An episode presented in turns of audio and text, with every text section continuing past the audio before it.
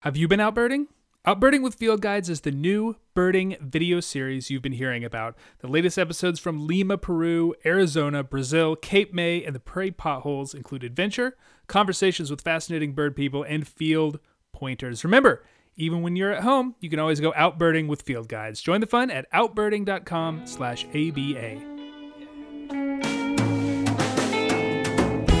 Hello and welcome to the American Birding Podcast from the American Birding Association. I'm your host, Nate Swick. It is the This Month in Birding panel this week, and it's uh, it's on the long side, so I'm going to make this part as short as I can. I will just say that we talk about the AOS Bird Names panel in the discussion in the time since we recorded it last week. They posted the video of that Congress online. The link will be in the show notes along with all the other stuff that we talk about if you want to, you know, spend a little time with it. So without further prologue, Jody Allair, Orietta Estrada, and Nick Lund for April 2021, right after this week's Rare Birds. So I guess there is a little bit of a prologue. This is your Rare Bird Focus for the third week of April 2021. Big, exciting, baffling even news from southeast Ontario, where an apparent yellow browed warbler was seen in Mississauga this week, a first provincial record. Yellow-browed warbler is an East Asian species in the large genus Phylloscopus, which are birds unrelated to our wood warblers in the family Parulidae. The species has occurred in the ABA area before, primarily in Alaska, though there is a 2019 record from California and a 2007 record of an overwintering bird in Baja California, Mexico. I bring that up because this species in spring is truly exceptional. It is a rare but increasingly regular fall migrant to Western Europe, so it probably did not come from that direction. Uh, the most likely scenario that puts it in Ontario, sorry about that, is that it came over in a previous fall, overwintered in the Americas undetected, and we're now picking it up as it makes its way north. I should note that another very similar Phylloscopus warbler has been thrown around as a possibility too Hume's leaf warbler, which would obviously be a first ABA record if confirmed. This genus is extremely difficult, sort of like our Empidonax flycatchers, but with 10 times the possible species to sort through. It may come down to getting a clean recording of the bird's call, uh, so fingers crossed that birders can do that. Yellow browed seems the more likely species, but when you're dealing with a bird so far out of range, even that is probably debatable. But it's cool nonetheless. A couple additional first records to note this week. A violet green swallow in Saratoga County, New York is a state first there. Interestingly, the second new swallow to be added to the New York list so far this year. And in Washington, a common crane was seen in Skagit County. Good time of year to find common cranes in the ABA area as the sandhills are moving. This record leaves Oregon as the last state or province on the Pacific coast without a common crane record, though a couple have been really, really close. This is your rare bird focus for this week. For all the other interesting birds seen recently, check out the rare bird alert at aba.org slash RBA. That's up every Friday. Or you can join the ABA Rare Bird Alert group in Facebook or follow us on Twitter at ABA Bird Alert.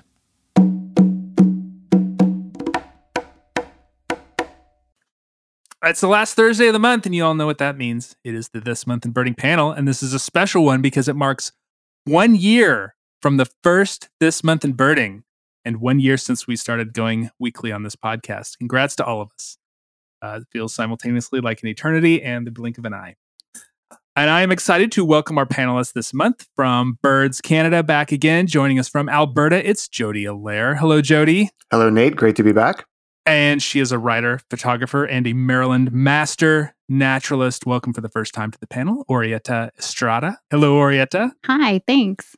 And very last, he was on the very first This Month in Birding, so it's appropriate that he's back again. He's based in Portland, Maine, but he transcends time and space. He is the birdist, Nick Lund. And I should point out, he's also the author of the upcoming ABA Field Guide to the Birds of Maine. Welcome back, Nick, and congratulations on the book. Haha, thank you very much. Hello, everyone. Great to be here. So it, it, it is spring, guys, at least where I am. And I am at the point where I can find you know new arrivals anytime I care to leave my house and walk around. I had my first blue-winged warbler yesterday, and my first hooded warbler last week. Uh, wood thrushes, black-throated blues. Things are getting exciting. How is your spring going? I just returned to Maine from uh, a couple days visiting in-laws in Southern Virginia, and down there it was delightful. There were yeah. leaves on all of the trees, and prothonotary warblers and yellow-throated warblers. And then I, it's I returned to Maine yesterday and it's 33 miserable degrees and there are no leaves anywhere. And so I've had, I'm just yo-yoing back into depression. I'm sorry, but I know it's coming. I know that's it's coming. There's something the coming. Yeah. Yep. Yeah, I, I think that um, I'm waiting for uh, a, a, push of warblers to come up for more birds to visit Maryland, um, which is north of Virginia.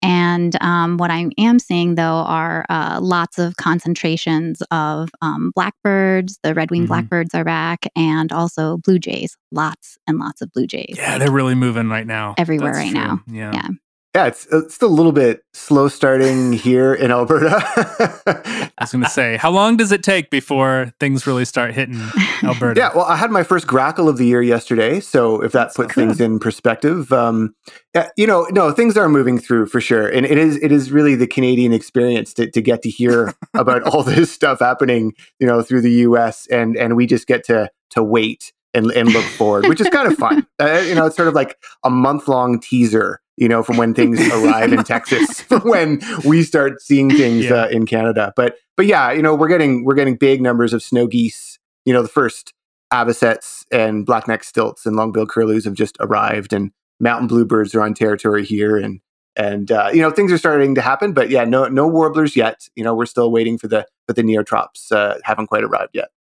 What is your first warbler? What is like the spring warbler for you? Yellow rumped, yeah, yellow rump yellow for me for sure. Yeah. Mm, yeah. Same here. Mm-hmm. So I was out this week, and uh, like the, the yellow rumps are just all over the place where I am right now, and they're all looking pretty good. Like some of them are still a little ratty, but they are singing like crazy. Like you walk through hmm. any large patch of woods, and it's just yellow rump, uh, yellow rump warblers singing. You know those myrtle warblers singing their little tinkly little song. Um, and uh, yeah, they're they're they're on their way. They won't be here much longer when they start doing that. I, I think palms are the most prominent early ones in Maine. Maybe mm-hmm. because they're just so much brighter than anything else. You know, they're the only. I guess goldfinches are coming back into form now, but they're the only. They're just yellow and in your face. There are pines around, but they're hidden and highway, and um, not a ton of yellow rumps yet. Uh, but uh, we all welcome palms back with open arms. I love that first yellow rump song of the year. Like that, isn't that the best? You know, yeah. when you're out, when you're out birding and you're, you it always know, throws me off. Oh, it's it's just you hear it and it's like what what is that? Hello, old friend. I yeah. still have winter sparrows singing um, yeah. in my yard. The white crowned and white throated. Uh, they're still singing. They're they're still here. They're they're looking pretty ratty though. Uh, yeah. So they need to get moving.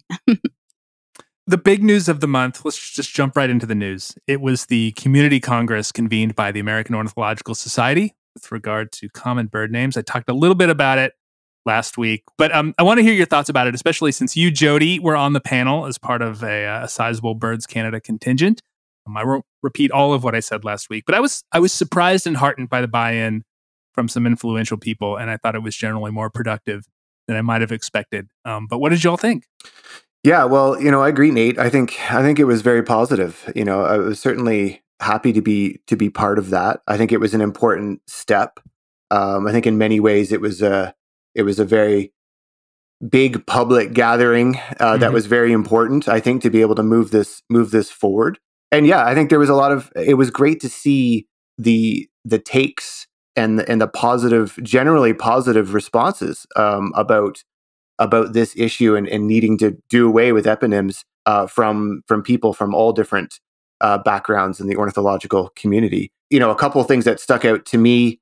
Uh, obviously, I was really you know, really happy to see and hear, you know, the comments from David Sibley and, and Ken Kaufman and and mm-hmm. but uh, but Marshall Iliff uh, from from the eBird yeah. from eBird mm-hmm. and their perspective, I think that support um, was was really great. I think that personally, I thought I was very, very happy to see that. And, and, you know, and I think one of the ideas that that came from it, I think that was a really good point to mention is, you know, the there really isn't a a good, compelling reason to not go forward with these changes, right? Like, mm-hmm. and and I think we've had ample opportunity to you know to hear good, compelling reasons for not addressing this, and there, it, it just doesn't exist. You know, like I think I think people are on board, and the idea that there's actually real negative baggage associated with these eponyms. I think that was a mm. really interesting case study, right? That was presented yeah. um, by by a couple different people, and I think I feel that, right? I feel that with Cassin Sparrow and what was McCowan's Longspur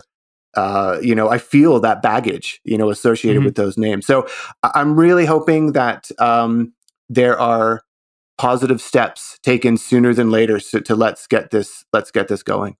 Yeah, I sort of I, I attended it too. I had a great time. I was really pleased to um, see the positive um, thoughts and sort of excitement among everyone um, from such a you know real diverse crew of uh, folks working with birds, from uh, banders to to museum folks to, to scientists. So I, I was it was really sort of invigorating. Mm-hmm. I have sort of two thoughts, things that um, weren't said that I thought should be said. One is sort of a, another argument against eponyms, um, which is that I think just birds species deserve better than to be named after some dude. You know, hmm. like uh, these species are miracles of evolution. Every single one has sort of survived extinctions left and right and worked their way over thousands or millions of years into into a distinct species, they deserve better than to be named after some guy who just shot them one time. You know what I mean? I, I, genuinely feel that way. I, I, think it's sort of disrespectful to the idea of a species and what mm-hmm. these creatures are. I, I, just think they deserve more respect than that. Um, the second point is sort of a larger point, an overall point about like why focus on this. You know, it was obviously hanging over a lot of this, but wasn't stated, I think, maybe exactly was that, you know, we, we are all part of a larger society here, working through um, much more challenging issues, uh, recognizing that there are large societal issues that need improvement and restructuring and problems that need fixing. And those problems are it's difficult. I mean, we have some big challenges ahead of us as a civilization about how to uh, you know improve ourselves. Bird names are, in the scheme of things, low hanging fruit right? I mean, these are, like was yeah. said a number of times, these are just sort of code words that we give to birds so we can all, you know, talk about things on the same page. This is something that we have complete control over. People aren't losing their jobs over this. This is real low hanging fruit in terms of um, how we can make the world a slightly better place. And, and if we can't do this, then how are we going to do that? Right? How are we going to mm. do the mm. big stuff, yeah. the really important stuff? Um, and that's I think all the more reason to do this. I, it's sort of like you know you have to you before you train for a marathon, you got to just run that first mile. Um, this is this is part of that, and um, because this is we we know this is a good thing, um, we should do it. Yeah, I I I agree. I was there as well. I had to cut out at three forty five, but um, I I took a lot of notes um, and uh, one of uh, the panelists, um, Yousif Attia of uh, Birds Canada, I apologize if I'm not pronouncing uh, your name right. The quote I got from him was Why would we want anyone to feel excluded? Eponyms lack creativity and do nothing to engage newcomers to community science. That in itself is so true, but also how we talk about the birds gets complicated uh, as well. Um, Jody on the panel, um, who's also here, um, uh, said that you know we should consider French names. Jody, you also said that words matter, names matter.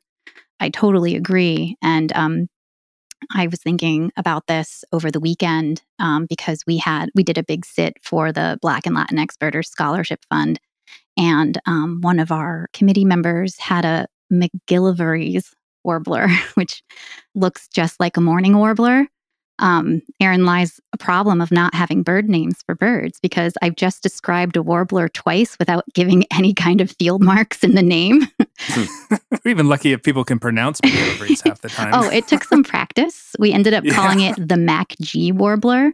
Mac um, you know, and, and and both of these warblers, like many other warblers in general, have a gray head and a yellow body you know, so anyways, yeah, M- McGillivray doesn't roll off the tongue, right? Um, so uh, we just started calling it the gray-headed warbler. I know there's another gray-headed warbler out there in the world, um, but it, we did that so we could all reference the same bird without the stress of having to pronounce that name uh, at all because it was just it was just too complicated. The French name for that bird, going back to what Jody had said during the Congress, is uh, bush parula. And, you know, that's exactly how you say it in French, bush parula. So, but no, yeah. um, you know, and I was like, why, why don't we just call it that? That's where you're looking for the bird anyway, right? Yeah. so this is what, you know, Jordan was saying. Jordan and the bird names for bird people have been saying for a long time. You know, these are not useful names.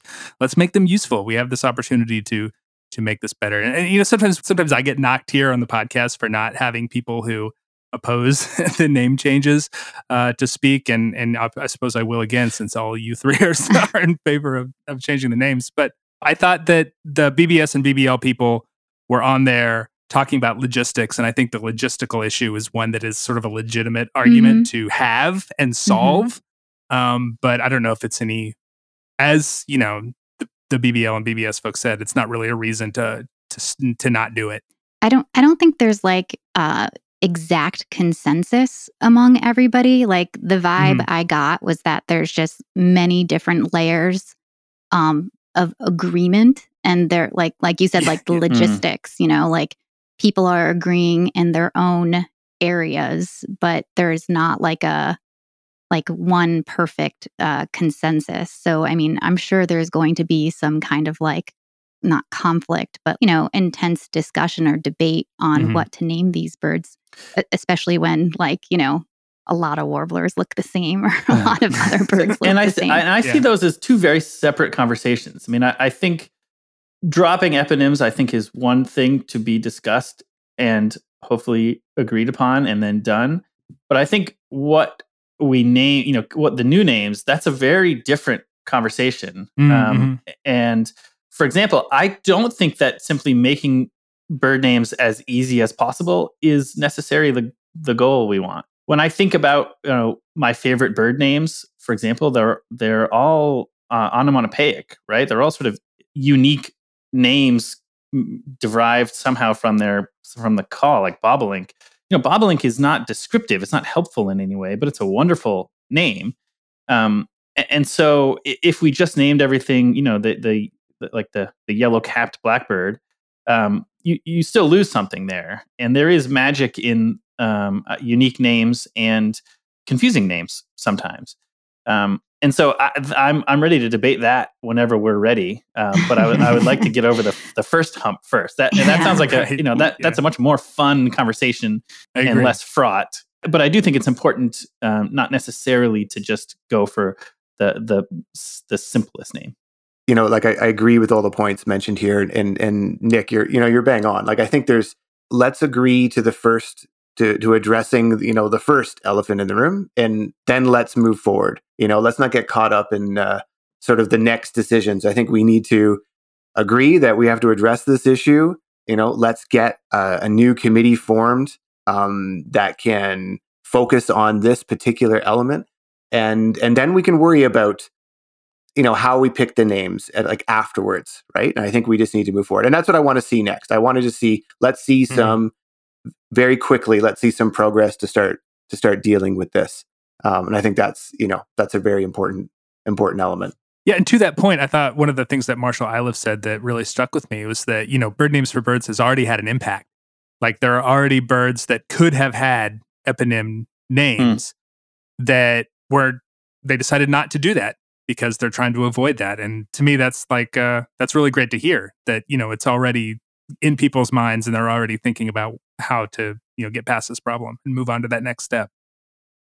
Yeah, I I just wanted to give a shout out to Bird Names for Birds, Jordan Rutter mm-hmm. and Gabriel Foley. I don't believe that this conference or this Congress would have happened without the work that they've been doing oh, sure. uh, mm-hmm. and the, the community has been doing for the past year what I want to see, um, which is what Jody touched on just now, was what's next? What's the timeline? Like, we don't need to wait another year for things to start happening, right? Mm. And if, you know, the powers that be, you know, don't act in a, a, a you know, a, a timely way or, you know, choose not to to to make take any action, you know, I would really encourage the people in that Congress to take eBird's previous lead and do the do the work without the AOS, do the work without the NACC. Just just move forward. Like, mm-hmm. where's the rule that says you have to have those organizations with you? No. Yeah, there's a one. yeah, bird names are just as I said. It's an agreed upon term for so we can all on the same page. We can all get on a different page together. Yeah.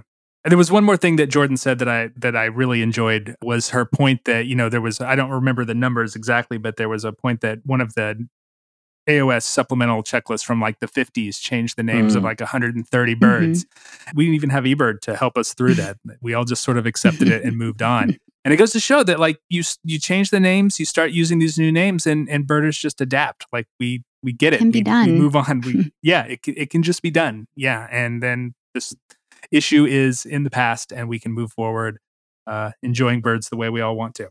Yeah, ad- adapting to new names is not new, right? We've we've been doing it. We do it all yeah. the time. You know, like there's there is no stability in in names. There is no. There is that is the biggest myth out there.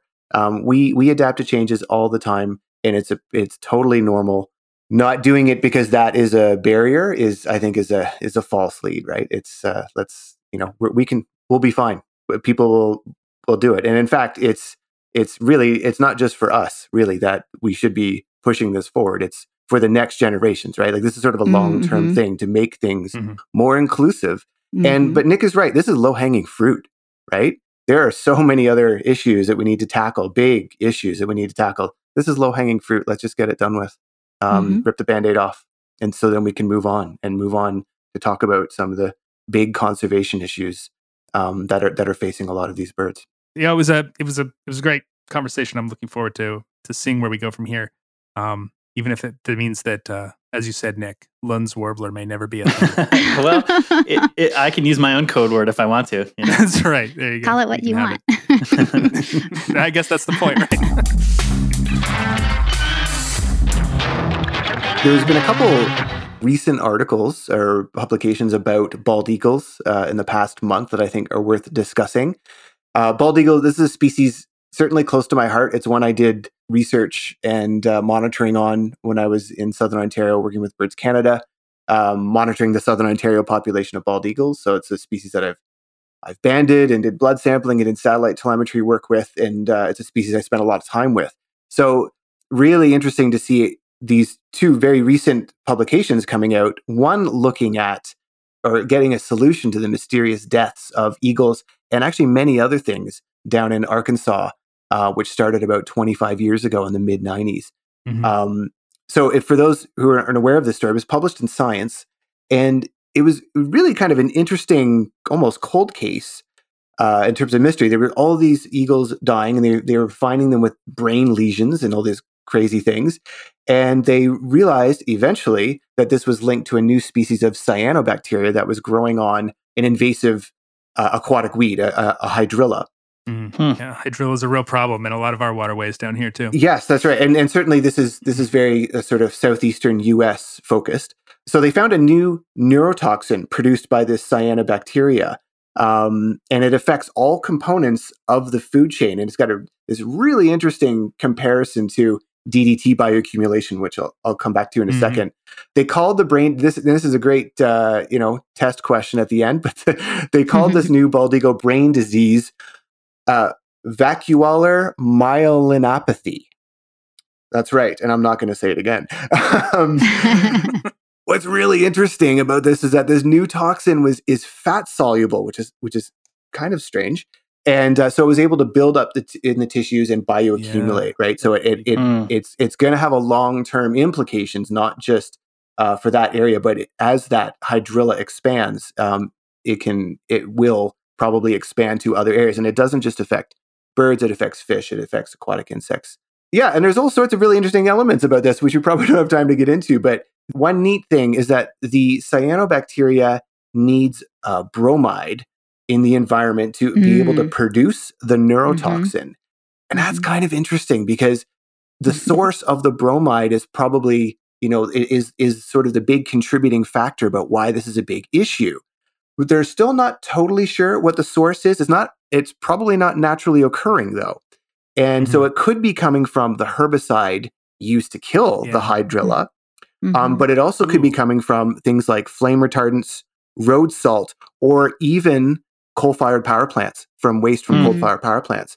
So, so there's still some there's still some things to be solved, as with anything with science. Or there's still some mystery to be solved here. But this is this is actually a really interesting issue, and it's going to be expanding. It's not really going to go away uh, unless they unless we figure out the cause and and and eliminate the source cause. Let's combine that with another story that came out uh, shortly thereafter. Is that the bald eagle population is actually has recovered quite significantly in the United States. A very recent report put out by the U.S. Fish and Wildlife Service uh, put in that the bald eagle population now in the in the U.S. is 316,708 bald eagles, which includes 71 oh, 71,467 nesting pairs. That's a that's a four times increase over the previous report in in 2009. So really really great hmm, success. Mm, wow.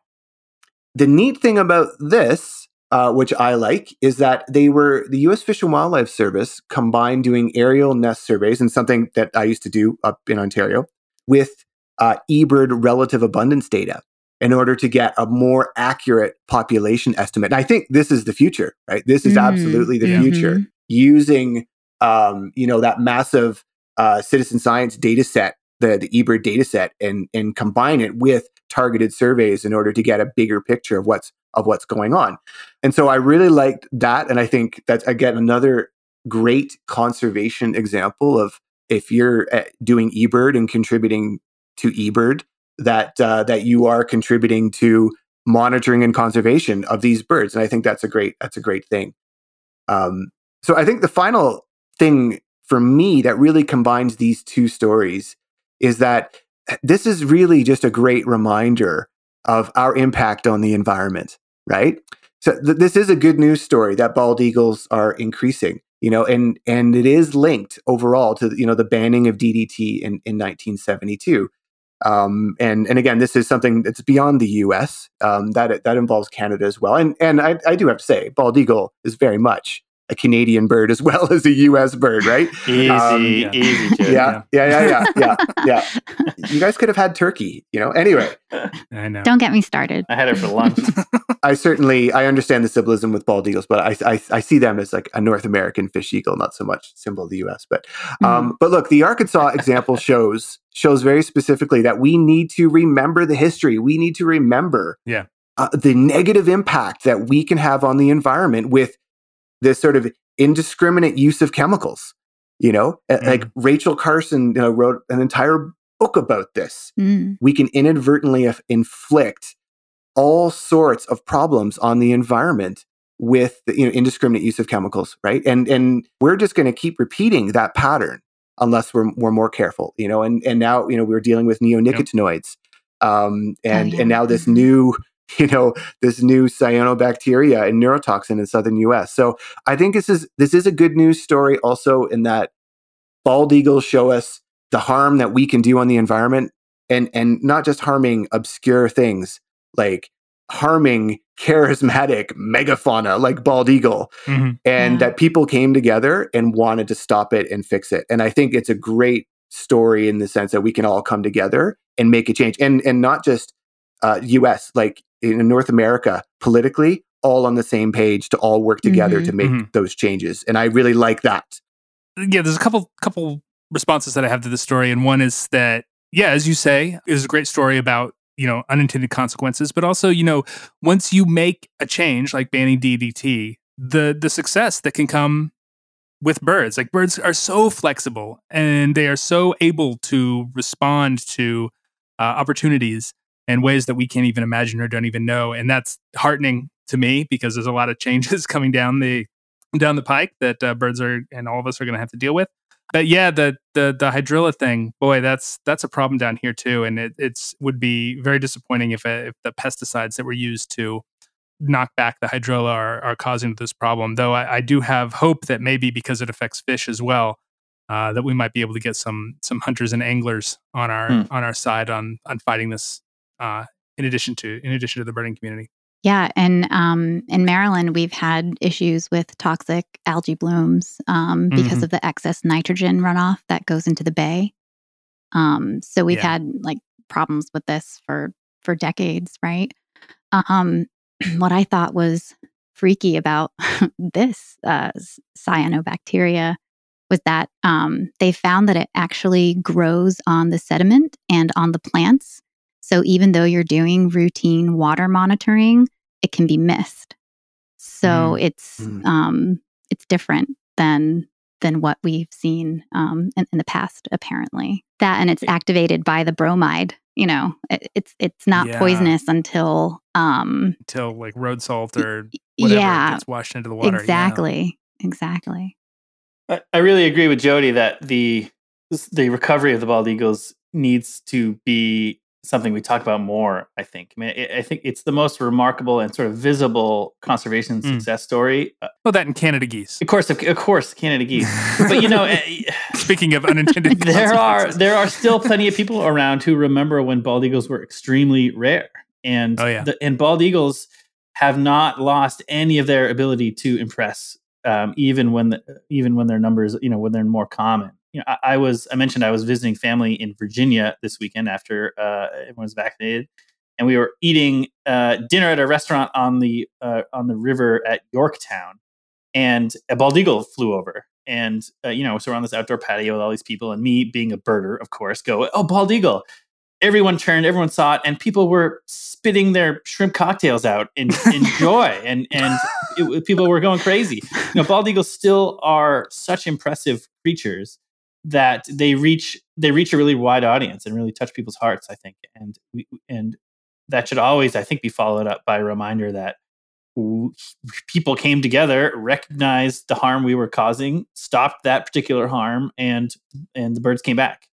Um, and we can do that with other things too. Yeah right on nick uh, for sure. And i think we've got bigger challenges right? And and the fact that we we almost wiped out a bird just as awesome as a bald eagle is is really scary because now it's it's not uh, you know it's not necessarily even raptors that that are one of the big conservation concerns. Although uh, like some species like kestrels are declining quite rapidly, but you know here in Canada, you know if we're if you look at the state of Canada's birds report, you know it's aerial insectivores. You know that includes like mm. chimney swifts and nighthawks. It's it's grassland birds like chestnut collared longspurs. It's Arctic nesting shorebirds. We've got birds now that are that are way more obscure uh, for the general public you know and, and it's a much bigger communication challenge now to to to to reach people about about some of these birds because they don't see them um, and they don't understand them like they would a bald eagle and they won't be spitting out shrimp cocktails to see a chimney swift. Although I have to say, if a chimney swift flies by my window,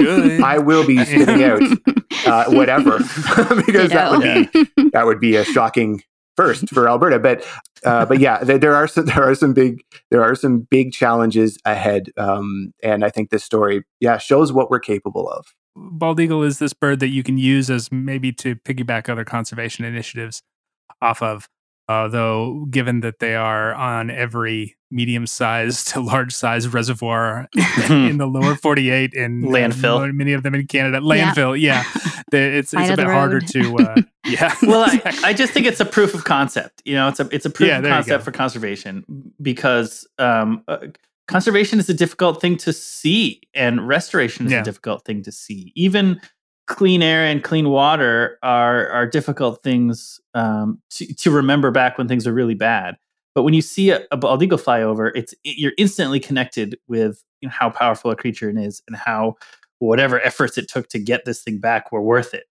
Um, mm-hmm. And so mm-hmm. I constantly use it uh, in in my advocacy work as an example that we can replicate. Um, you know, conservation is is really sort of an evolving game of whack a mole where we figure out what we're doing wrong and we figure out how to fix it and I and I think to an extent that's okay. I mean, that's what life is, right? Is is you know continually trying to improve yourself.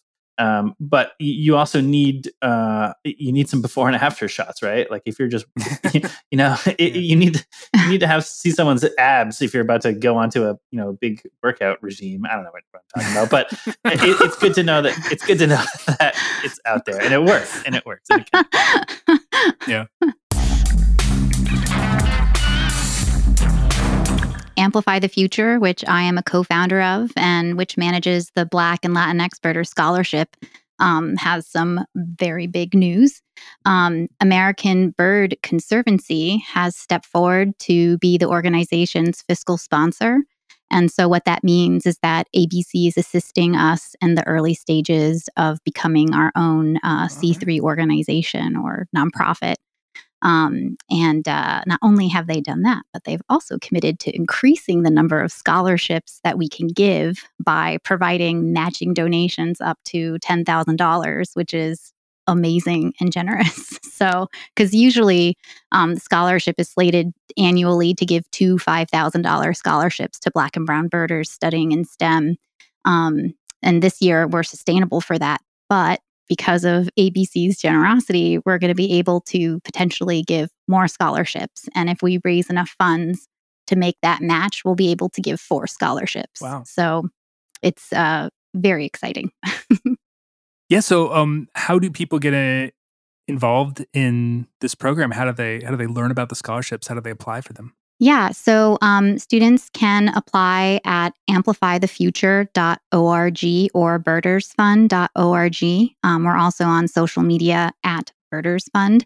And um, you just have to be 18 years and older, studying in STEM, um, which is uh, science, technology, engineering, and math.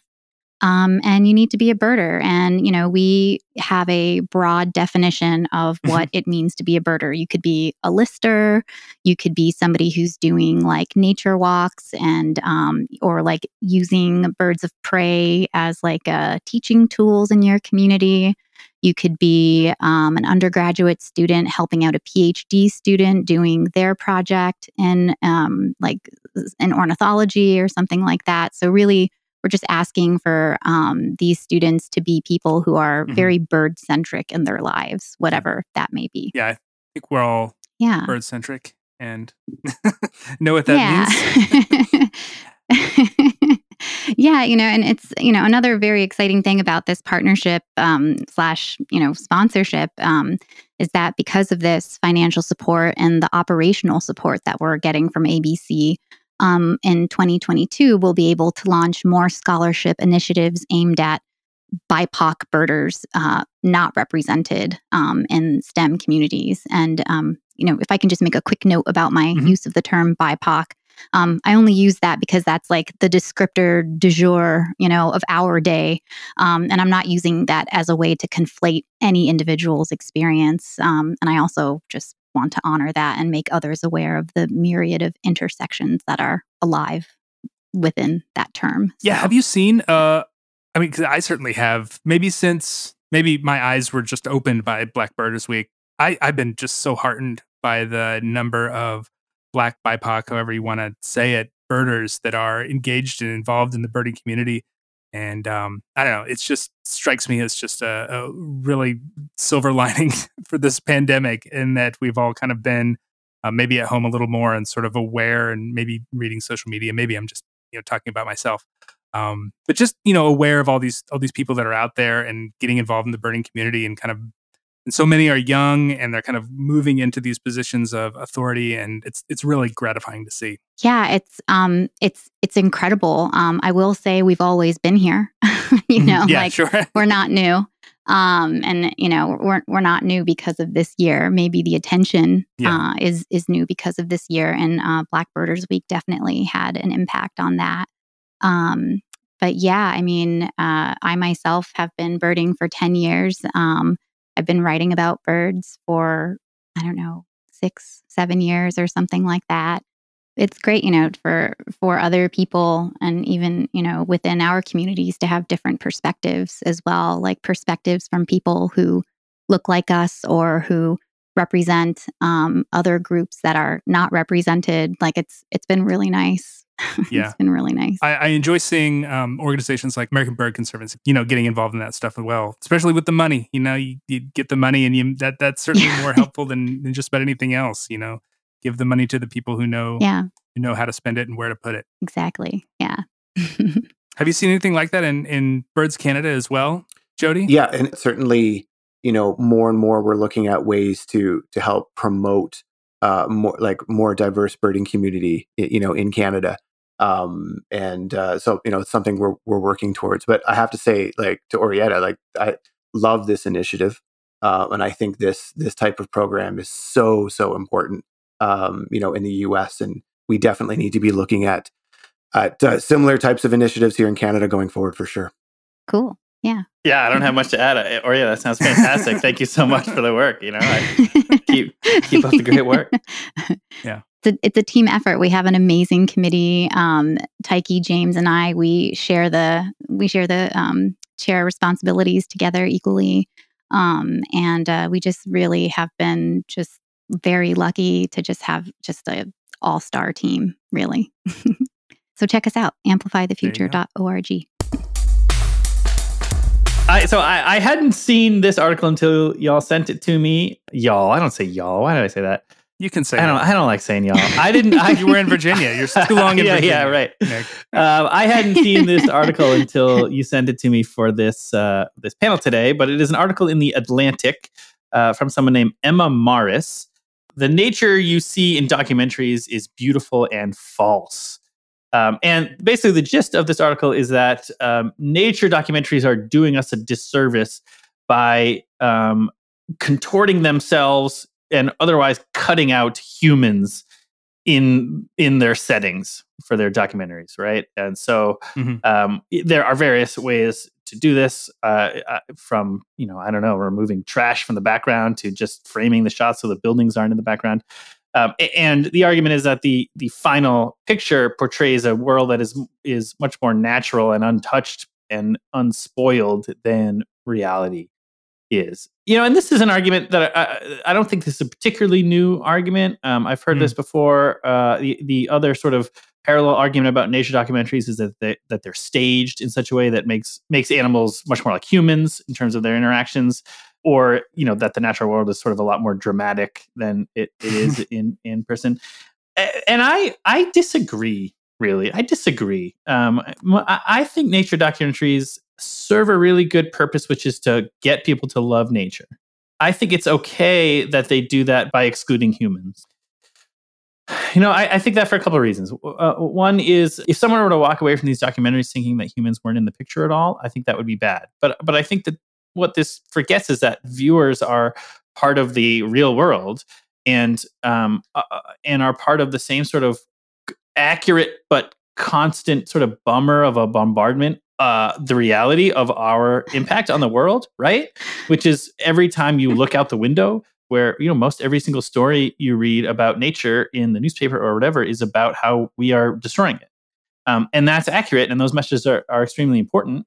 But uh, but I think there is a room for people to hear the other side, which is why uh, what is so wonderful about nature that it deserves protection, um, and what is it exactly that we are protecting? I think back on the um, what hooked me on loving nature to begin with, and it wasn't sort of the Save the Whales campaigns and things of the 80s and 90s when I grew up. It was Wild America, the the nature documentaries, or My Big Backyard, the magazine, or, or just going in my big backyard, or in places in Maine that um, that I could pretend I was in nature. Um, it, that's the purpose these things serve, uh, which is to show you what's so great about these places and the rest of your life can be spent understanding how we are ruining them but but it's okay to carve out this little piece where we can um we cannot think about that nick I, I hope we can still be friends after this discussion. I loved this article. Thank you emma Marris, for putting all of these truths in print um, as potentially unpopular as it may seem do not believe everything you see and hear in nature documentaries. And, you know, I love and loathe nature documentaries for very similar reasons as Marris. And, you know, music is included. And I say that as a lifelong musician and nature lover. Um, for me personally, it's all about the context. Um, when I'm watching nature documentaries at home with my family, I'm always trying to give my mm. child context, especially when it comes to the spaces in which these documentaries are shot, um, especially when it's been a place that I've visited or have family who live there or we know somebody from that, that place. I try to give her a frame of reference that's human so that she knows that there's a whole country and there's a lot of cultures that are present, even though they're not being uh, presented. And I feel like the juiciest part of Marris's article was this reference to the notion of the pristine myth. Um, and if anybody is listening, uh, anybody listening um, is, you know, because of course people are listening, but if anybody listening is invested in this notion, like at any level, um, I recommend the book 1491. Um, so the idea of the pristine myth is um, that um, the Americas in 1491, a la the Wilderness Act of 1964, uh, untrammeled by man. Um, but that's just not true. And Marris references Cronon's work, which challenges that, you know, so-called pristine myth. People had already built roads, they had already built canals, reservoirs, they were doing controlled burns, they were mining. So it's really problematic to think that or to be given the perception that these are vast, untouched habitats or that we need to get back to these pre 1492 or pre colonial habitats. There were 60 million people here already. okay. People like societies with conflict, war, with mm. religion, with families, with problems, okay? like, you know, human beings all over. So, you know, to call anything prior to 1492, which, you know, Marris touches on in the article, you know, to call that virgin or sublime or pre-human a pre-human Eden is just like it's not okay. You know, there were people here already. And I'm, you know, I'm talking about this from a very Western hemispheric lens, but to see the world as Edenic prior to 1492 or like prior to like pre-white like or like white colonization is just like a poorly eurocentric way to look at the world. So yeah this this article was like got got my blood moving. I will uh, say that i agree with both of your statements. Um yeah you know i've i've frequently had issues with nature documentaries because my own personal experience in some of these places where these um, documentaries were filmed i mean you know, I, I remember distinctly flying into the San Pedro Sula airport in Honduras and looking out the window, and you know, mm-hmm. you imagine uh, rainforests all over the place, but what you see are just rows upon rows of palm oil. And a lot of the places that we see birds, even uh, even great birds, even like desirable birds that you consider quote unquote target species, um, you'd look the other way and it's like uh, a pasture that's been denuded or hillsides and tropical places that have been stripped of their plants. Um, I do think it's important to know that and see that and understand that you know what you're seeing on screen isn't necessarily reality.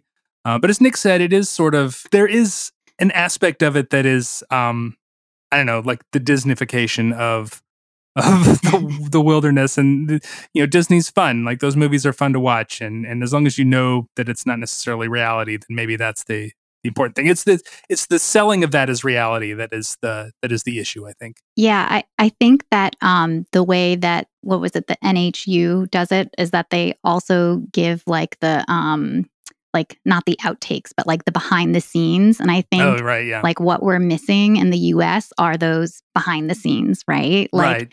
and yeah. i think that i think it takes people away from like the the potential of this amazing beautiful nature that they should be fighting for in their own backyard right like yes th- this beautiful nature is not so far off it's not on the other side of the pond or in another country it's like down the street at your park you know, that's going to get bulldozed and buildings are going to be built. You know, like you, you can have mm. a lot of drama on your deck with a hummingbird feeder, right?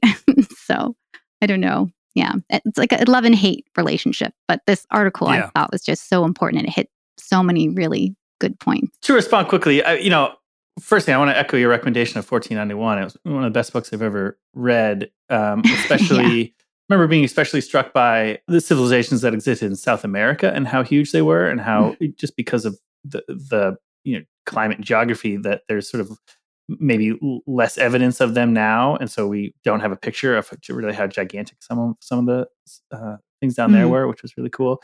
Right. So I, I don't.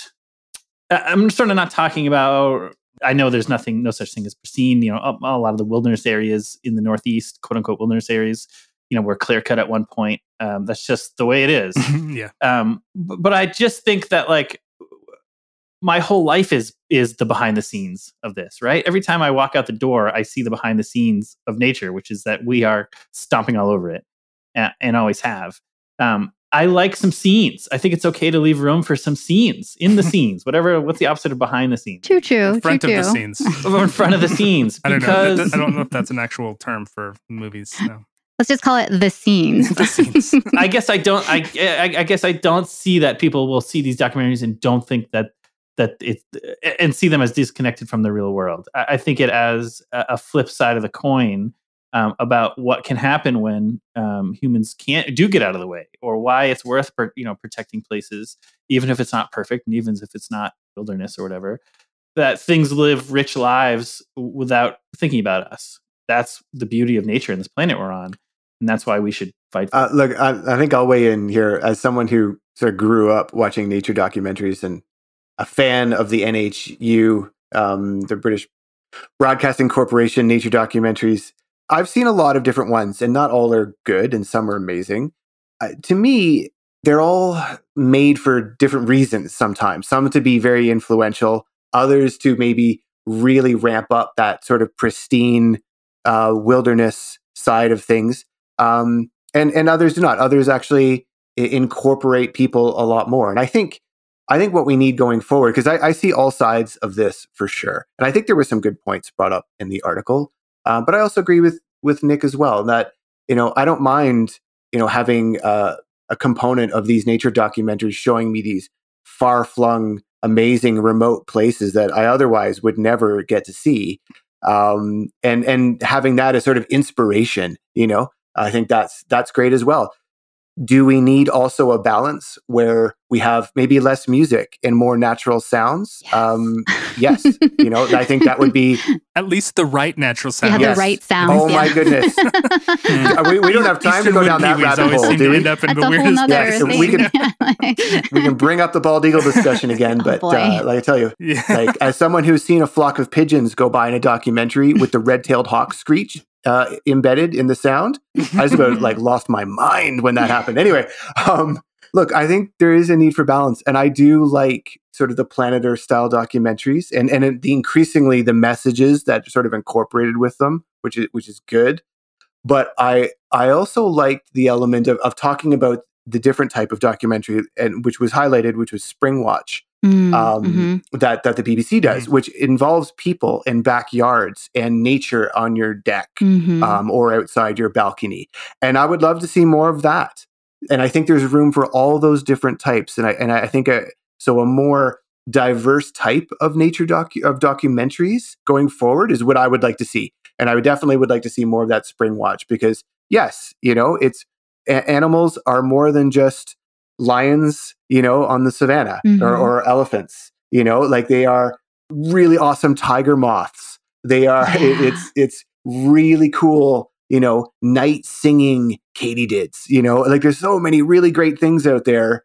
Why isn't there a nature documentary of like all the avocets in my local slough, yeah. you know, or, or the, you know, of all this? Because it's, it's, I think to have something to inspire people to get out in their own backyards, mm-hmm. we could use more of that for sure. For sure. Yeah. You know, I, it's not that I disagree with Nick, but I just I, I had to be the the dissenting voice because there is that piece there that is totally missing from like you know those big productions and like you know yep. there there are whole people, whole groups of people there. You yeah. know. Yeah. Well, it's good to have some conflict here. I think sometimes we, we, think, we agree too much, so it's, I good. think we're still friends. Yeah. I think we're still I friends. So. Oh, good. We did it. Well done, everyone. yeah, we did it. Good. Uh, the question of the month just an acknowledgement that Audubon President David Yarnold is stepping down effective in mid May. Um, Audubon, you know, obviously one of the most influential conservation organizations in North America, let alone the United States. And uh, they've done a lot of good work. And, but, uh, you know, Yarnold's tenure was especially uh, especially towards the end, there were a lot of reports of of issues. We talked a little bit about that in an earlier this month in birding. I would encourage people to go check that out uh, in January. But I do want to say they're looking for a new president. If you were president of Audubon, what would be your priority? So I lived in Sweden for 10 years. I'm actually a dual citizen. Um, and being part of a labor union is a very normal thing. I was part of uh, Unionen, which is the mm-hmm. union for white collar workers. And um, one year ago today, on Earth Day, 60 people were laid off from their jobs at Audubon. The remaining staff even offered to take temporary wage cuts to prevent their colleagues from being laid off. Those requests were denied. And a union could have saved some of those jobs. Unions give power to the people. And if the people have the power in an organization or power over how they themselves are managed as a human resource, Uh, businesses worry that they won't be able to leverage their workers' own needs against them.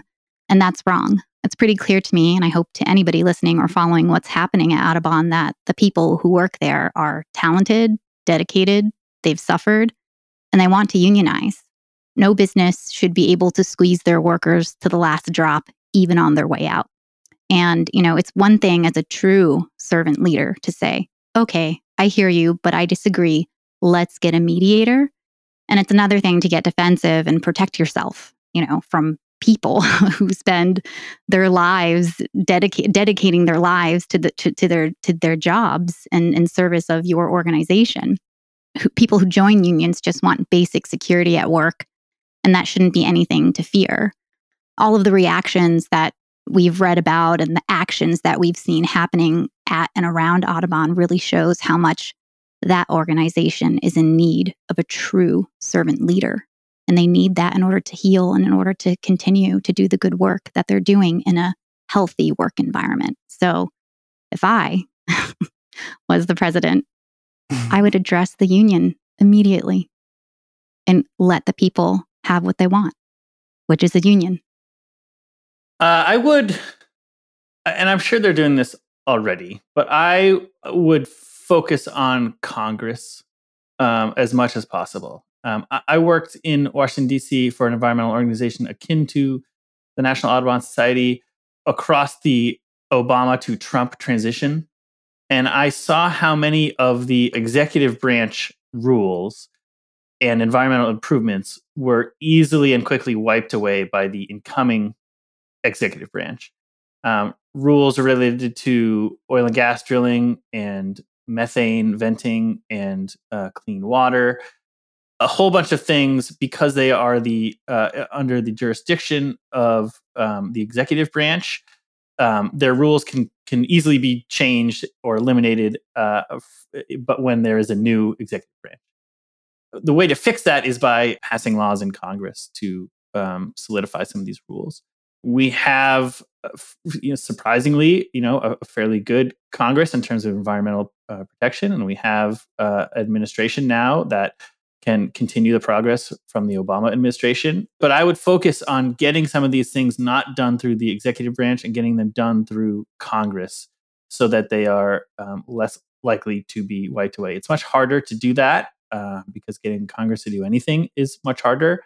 Um, but that's how gains are made that can stick around. I know all these folks are doing it already, but I would redouble or re-triple my efforts there.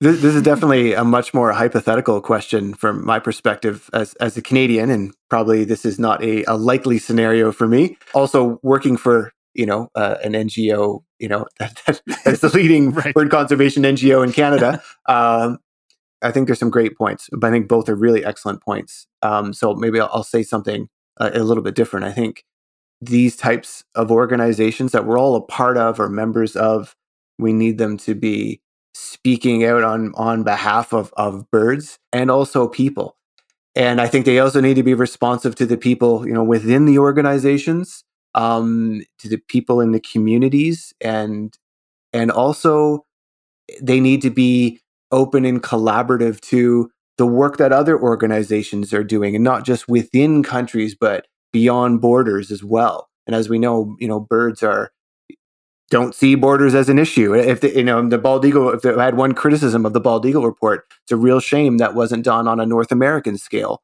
to look at bald eagle populations because mm-hmm. putting an arbitrary political boundary um, narrows your picture mm-hmm. of how a bird is actually mm-hmm. doing. You know, and and is probably missing some mm-hmm. of the mm-hmm. story. And so I think I think all of those things are really important for organizations like like Audubon, and and I would definitely like to see um, uh, you know more support and more expansion in those areas going forward because I think there's a there's a, there's a strong core and and and I know great people that that work there. Hopefully, uh, you know the the future is uh, will be good going forward. Yeah, I think those are all great. Uh, I I was sort of in line with uh, with Nick's. I, I, really think Audubon has an opportunity as one of the largest nonprofit environmental nonprofits in the country to really you know take that take that size, take that influence, and kind of use that to lobby Congress to to you know accomplish some long term environmental wins uh, long term wins for for birds. Um, but I'd also like to see them make that make that overture back out to a lot of the a lot of the chapters, the local chapters, because I think that Audubon is sort of a unique organization in that it has this kind of affiliate chapter system that has long been the core of what what the organization does. So um, yeah, I, I, I am writing all these things down. I am uh, going to put them on my cover letter when I apply for uh, to be the president. Of Audubon. no, it's not true. I have no interest in being the president of Audubon. But um, yeah, whoever whoever might, you know, maybe listen to some of this stuff. There's some good stuff. Um, good luck. Mm, yeah, exactly. Good luck. Yeah. If you need a letter of recommendation, you should um, ask someone else. yeah we'll go ahead and wrap this up. Thank you so much, Nick and Jody and Orietta, uh, for your time and your thoughts. Uh, this was a great panel. I really enjoyed it. You can find all of them. I'll have links to all their stuff uh, in the show notes. Please check that out, as well as links to everything that we discussed. Thank you so much. Continue to have a have a great spring, guys. I hope that uh, hope the spring gets there where you are sooner rather than later. Thank you. Likewise. Yeah, thank thanks you. everyone. Uh, happy spring birding. The American Birding Podcast is brought to you by the American Birding Association. If you enjoy this podcast, please consider supporting it by joining the ABA. You get a lot more than just peace of mind. You get our magazines, you get discounts to our partners like Buteo Books and the Cornell Lab of Ornithology, and you can get more information at aba.org slash join. I want to make some shout outs today to Wesley and Felix Hoddett of Seattle, Washington, Paul Kinzer of Waterford, Wisconsin, Liam, Amy, and Joshua Thorne of Hamilton, Ontario, Lisa Amantia of Vista, California, Elizabeth Horikoshi of Cedar Park, Texas, William Johnson of Bloomfield Hills, Michigan, Charles Young of West Des Moines, Iowa, Nancy Keith of Cinnaminson, New Jersey, and Blaze Hammer of Portland, Oregon, all of whom recently joined the ABA, and of course, they noted the podcast as a reason. Thank you all so much for that. Executive producer of the podcast and president of the ABA is Jeffrey Gordon, who notes that the AOS should not be confused with the American Orchid Society, though their bulb names for bulbs initiative is worth paying attention to. Technical production is by John Lowry, who went to an AOS discussion board ready to argue for new bird names. But when the arguments about a new falcon took an odd turn, he realized it was actually an agent of S.H.I.E.L.D. board. Additional help comes from Greg Neise and David Hartley, who feel like AOS would be a lot more accessible if Motorhead got rid of the umlaut over the second O. Turns people off from the unadulterated energy of Ace of Spades. You can find us online at aba.org and on the various social medias as American Birding Association or ABA. I think the American Orthodontic Society has some interesting things to say about bird names, funnily enough, but their plan to address the notches on the double tooth kite's bill just seemed cruel to me. Questions, comments, corrections can come to podcast at aba.org. I'm Nate Swick. Thanks for listening. Stay healthy, everybody. See you next week.